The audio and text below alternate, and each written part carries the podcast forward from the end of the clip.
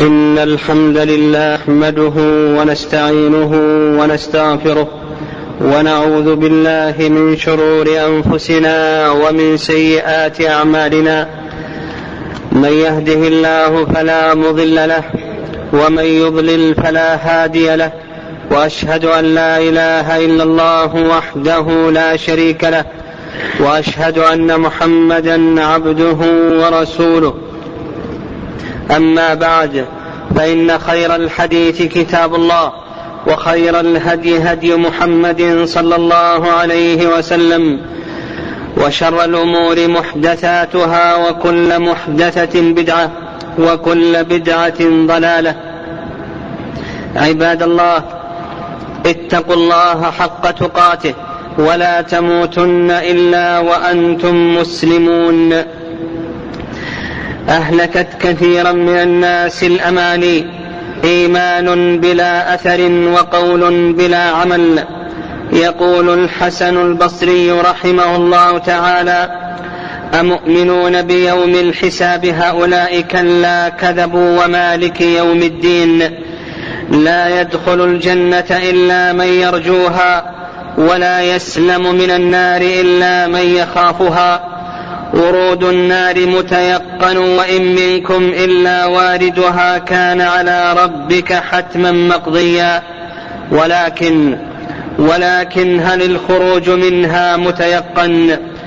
أين الخوف من هول ذلك المورد؟ ومن ترى بالنجاة والفكاك يحظى ويسعد. وقال موسى بن سعد كنا إذا جلسنا إلى سفيان كأن النار قد أحاطت بنا لما نرى من خوفه وجزعه. من خاف أدلج. من خاف أدلج ومن أدلج بلغ المنزل. قالوا إنا كنا قبل في أهلنا مشفقين. فمن الله علينا ووقانا عذاب السموم. إنا كنا من قبل ندعوه إنه هو البر الرحيم. عباد الله ونحن في هذه الأيام نعيش شدة الحر الذي هو أحد نفسي جهنم فإن جهنم اشتكت لربها عز وجل وأنه أكل بعضها بعضا فأذن لها الله عز وجل بنفسين نفس في الشتاء ونفس في الصيف. ونحن نلمس هذا النفس وأثره فهذا فعلينا أن نتذكر وأن نخاف من هذه النار. أن نخاف من هذه النار التي أخبر الله بها في كتابه وصحت بها الأخبار عن نبينا محمد صلى الله عليه وسلم. أخبر الله عز وجل في كتابه من الوعيد للمكذبين والخوف على المقصرين. حديث عن النار وأهوالها وأهلها. أعاذنا الله منها بمنه وكرمه. يا أيها الذين آمنوا قوا أنفسكم وأهليكم نارا. وقودها الناس والحجارة. عليها ملائكة غلاظ شداد. لا يعصون الله ما أمرهم ويفعلون ما يؤمرون. وقال الحسن رحمه الله والله ما صدق عبد بالنار إلا ضاقت عليه الأرض بما رحبت. وإن المنافق لو كانت النار خلف ظهره ما صدق بها حتى يتجهم في دركها. والله ما أنذر العباد بشيء أدهى منها. فأنذرتكم نارا تلظى لا يصلاها إلا الأشقى. الذي كذب وتولى نار السعير لا ينام هاربها. الخوف منها فلذ أكباد الصالحين. إنها لإحدى الكبر نذيرا للبشر. لمن شاء منكم أن يتقدم أو يتأخر. ألم تعلموا أن التخويف من النار؟ نال الملائكة المقربين والأنبياء المرسلين. قال الله عز وجل في شأن الملائكة ومن يقل منهم إني إله إني إله من دونه فذلك نجزيه جهنم كذلك نجزي الظالمين. وقال في حق الأنبياء ولا تجعل مع الله إلها آخر. فتلقى في جهنم ملوما مدحورا. اتقوا النار ولو بشق تمره. اتقوا النار بكلمة طيبة. أكثروا من ذكرها واعملوا للنجاة منها. ذلك يخوف الله به عباده يا عباد فاتقون. النار شر دار وعذابها شر عذاب. حرها شديد وقعرها بعيد ومطامعها حديد. يهوى الحجر من شفيرها سبعين خريفا ما يدرك قعرها مسالكها ضيقة ومواردها مهلكة ومواردها مهلكة. يوقد فيها السعير ويعلو فيها الشهيق والزفير. أبوابها موصدة وعمدها ممددة. يرجع إليها غمها ويزاد في حرها. جثت الأمم على الركب وتبين للظالمين سوء المنقلب. انطلق المكذبون إلى ظل ذي إلى ظل ذي ثلاث شعب. لا ظليل ولا يغني من اللحب من اللهب. وأحاطت بهم النار ذات اللهب. ونادتهم الزبانية فادخلوا أبواب جهنم خالدين فيها فلبئس مثوى المتكبرين. الزبانية تقمعهم في مضايقها يتجلجلون وفي دركاتها يتحطمون. ترى المجرمين مقرنين في الأصفاد سرابيلهم من قطران وتغشى وجوههم النار. الأغلال في أعناقهم والسلاسل يسحبون وبالنواصي والأقدام يؤخذون وفي الحميم ثم في النار يسجرون. يصب من فوق رؤوسهم الحميم وهو الماء الحار يصهر به ما في بطونهم والجلود ولهم مقامع من حديد فوق رؤوسهم. تكوى جباههم وجنوبهم وظهورهم. ذوقوا مس سقر. طعامهم الزقوم والضريع نبت ذو شوك لاصق بالأرض. لا يسمن ولا يغني من جوع. شرابهم الحميم والغساق. صديد أهل النار. يشوي الوجوه ويقطع الأمعاء. يتجرعه ولا يكاد يسيغه. وهم يصطرخون فيها ربنا أخرجنا نعمل صالحا غير الذي كنا نعمل. أولم نعمركم ما يتذكر فيه من تذكر وجاءكم النذير؟ فذوقوا فما للظالمين من نصير. كلما نضجت جلودهم بدلناهم جلودا غيرها ليذوقوا العذاب. يتمنون الموت والهلاك ولكن أين المفر؟ ومتى الفكاك؟ ونادوا يا مالك ليقض علينا ربك. قال إنكم ماكثون لقد جئناكم بالحق ولكن أكثركم للحق كارهون. ثم يعلو شهيقهم ويزا ويزداد زفيرهم وقد حيل بينهم وبين ما يشتهون فيعظم يأسهم ويرجعون إلى أنفسهم سواء علينا أجزعنا أم صبرنا ما لنا من محيص نعوذ بالله من نعوذ بالله من عظيم غضبه وأليم عقابه هذه أخبار صدق عن جهنم ولظى وأنباء حق عن السعير والحطمة.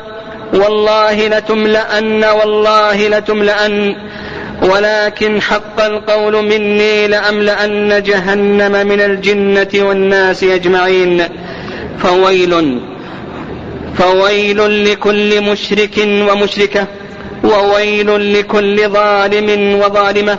ويل لمن طغى وبغى وآثر الحياة الدنيا. يعرف المجرمون بسيماهم. حلاف هماه حلاف مهين. هماز مشاء بنميم. مناع للخير معتد أثيم. عتل بعد ذلك زنيم. لا يؤمن بالله العظيم. ولا يحض على طعام المسكين. لم يك من المصلين ولم يك يطعم المسكين يخوض مع الخائضين ويكذب بيوم الدين. عباد الله النار موعود بها مدمن الخمر وقاطع الرحم. والمصدق بالسحر والمنان والنمام وما أسفل من الكعبين من الإزار ففي النار. رواه البخاري. موعود بها الذين يكنزون الذهب والفضة ولا يخرجون حقها من زكاتها ومن أشد الناس عذابا طائفتان المصورون الذين يضاهئون خلق الله والذين يعذبون الناس في الدنيا رواه البخاري ومسلم. موعود بها من يقارب الفاحشة ويأكل أموال الناس بالباطل وأصناف من القضاة في النار ومن غش رعيته فهو في النار. رواه البخاري ومسلم. ومن بايع إمامه لا يبايعه إلا لدنيا فإن أعطاه منها وفى وإن لم يعطه لم يفي موعود بها. ومن اقتطع مال أخيه بيمين فاجرة فليتبوأ مقعده من النار. رواه مسلم. والذي يشرب في آنية الذهب والفضة إنما يجرجر في بطنه نار جهنم.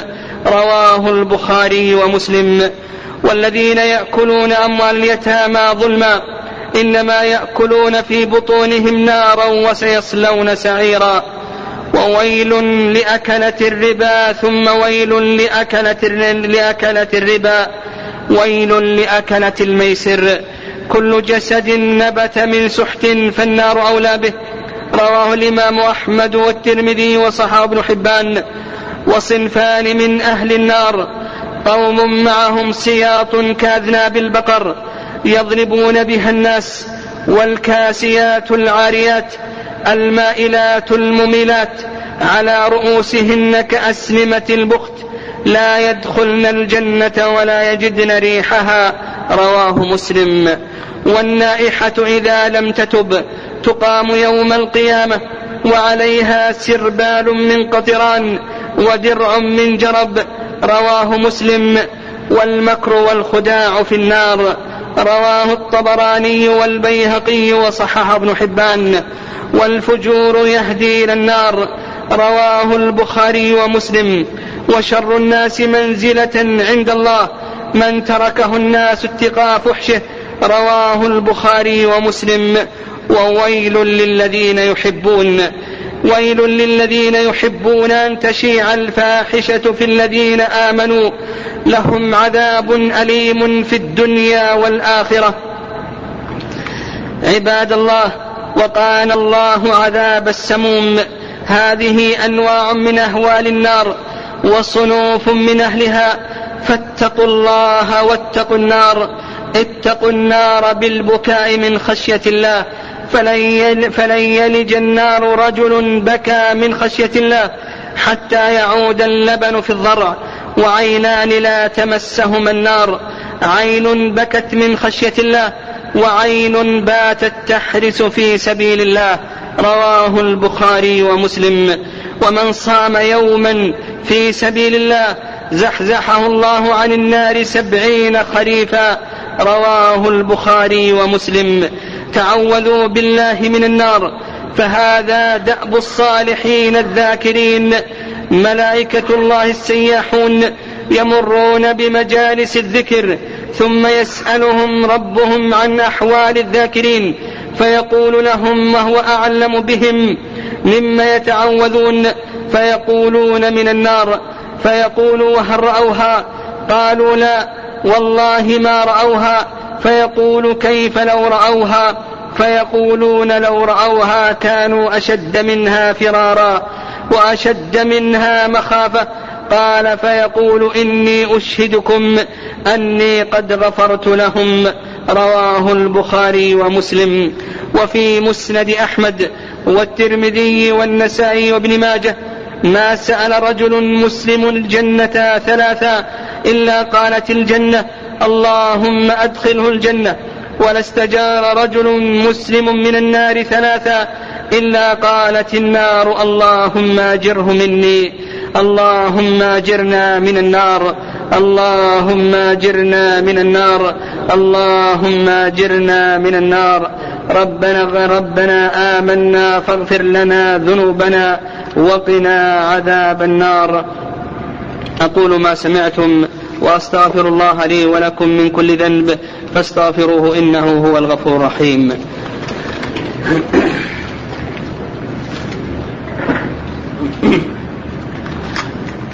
الحمد لله رب العالمين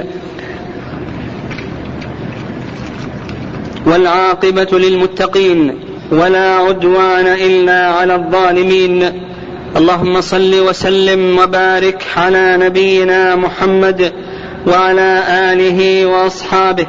عباد الله في مثل هذه الأيام تذكروا حر جهنم. فتوبوا إلى الله عز وجل. كونوا كسلفكم الصالح. فقد أزعج ذكر النار قلوبهم وأطار, وأطار النوم من عيونهم. شاهدوا موقف القيامة بقلوبكم. وانظروا منصرف الفريقين إلى الجنة والنار بهممكم. أشعروا أفئدتكم وأبدانكم ذكر النار ومقامعها وذكر النار ومقامعها وأطباقها ودركاتها وحجارتها ووقودها والسلاسل والأغلال والسعير والحميم والغساق والغساق اذكروا بعد القعر واشتداد الحر ابكوا وتباكوا وقوموا في الليل اعرضوا على قلوبكم تقلب الظالمين بين أطباق النار. لهم من فوقهم ظلل من النار ومن تحتهم ظلل. كلما خبت زدناهم سعيرا. خذوه فغلوه ثم الجحيم صلوه ثم في سلسلة ذرعها سبعون ذراعا فاسلكوه.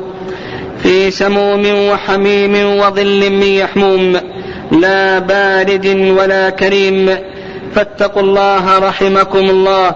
اللهم إنا نعوذ بك من النار وما قرب إليها من قول أو عمل. عباد الله يقول الله عز وجل يا أيها الذين آمنوا أنفقوا من طيبات ما كسبتم ومما أخرجنا لكم من الأرض.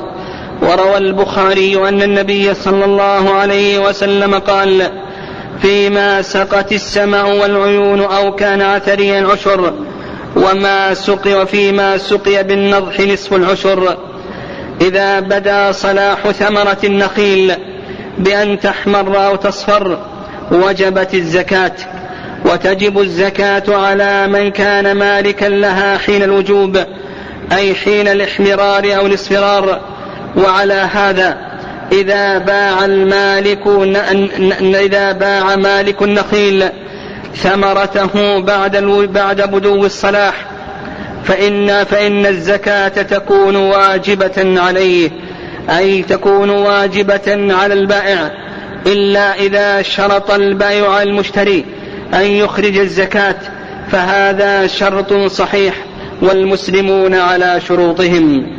ولا تجب الزكاة إلا إذا ملك نصابا.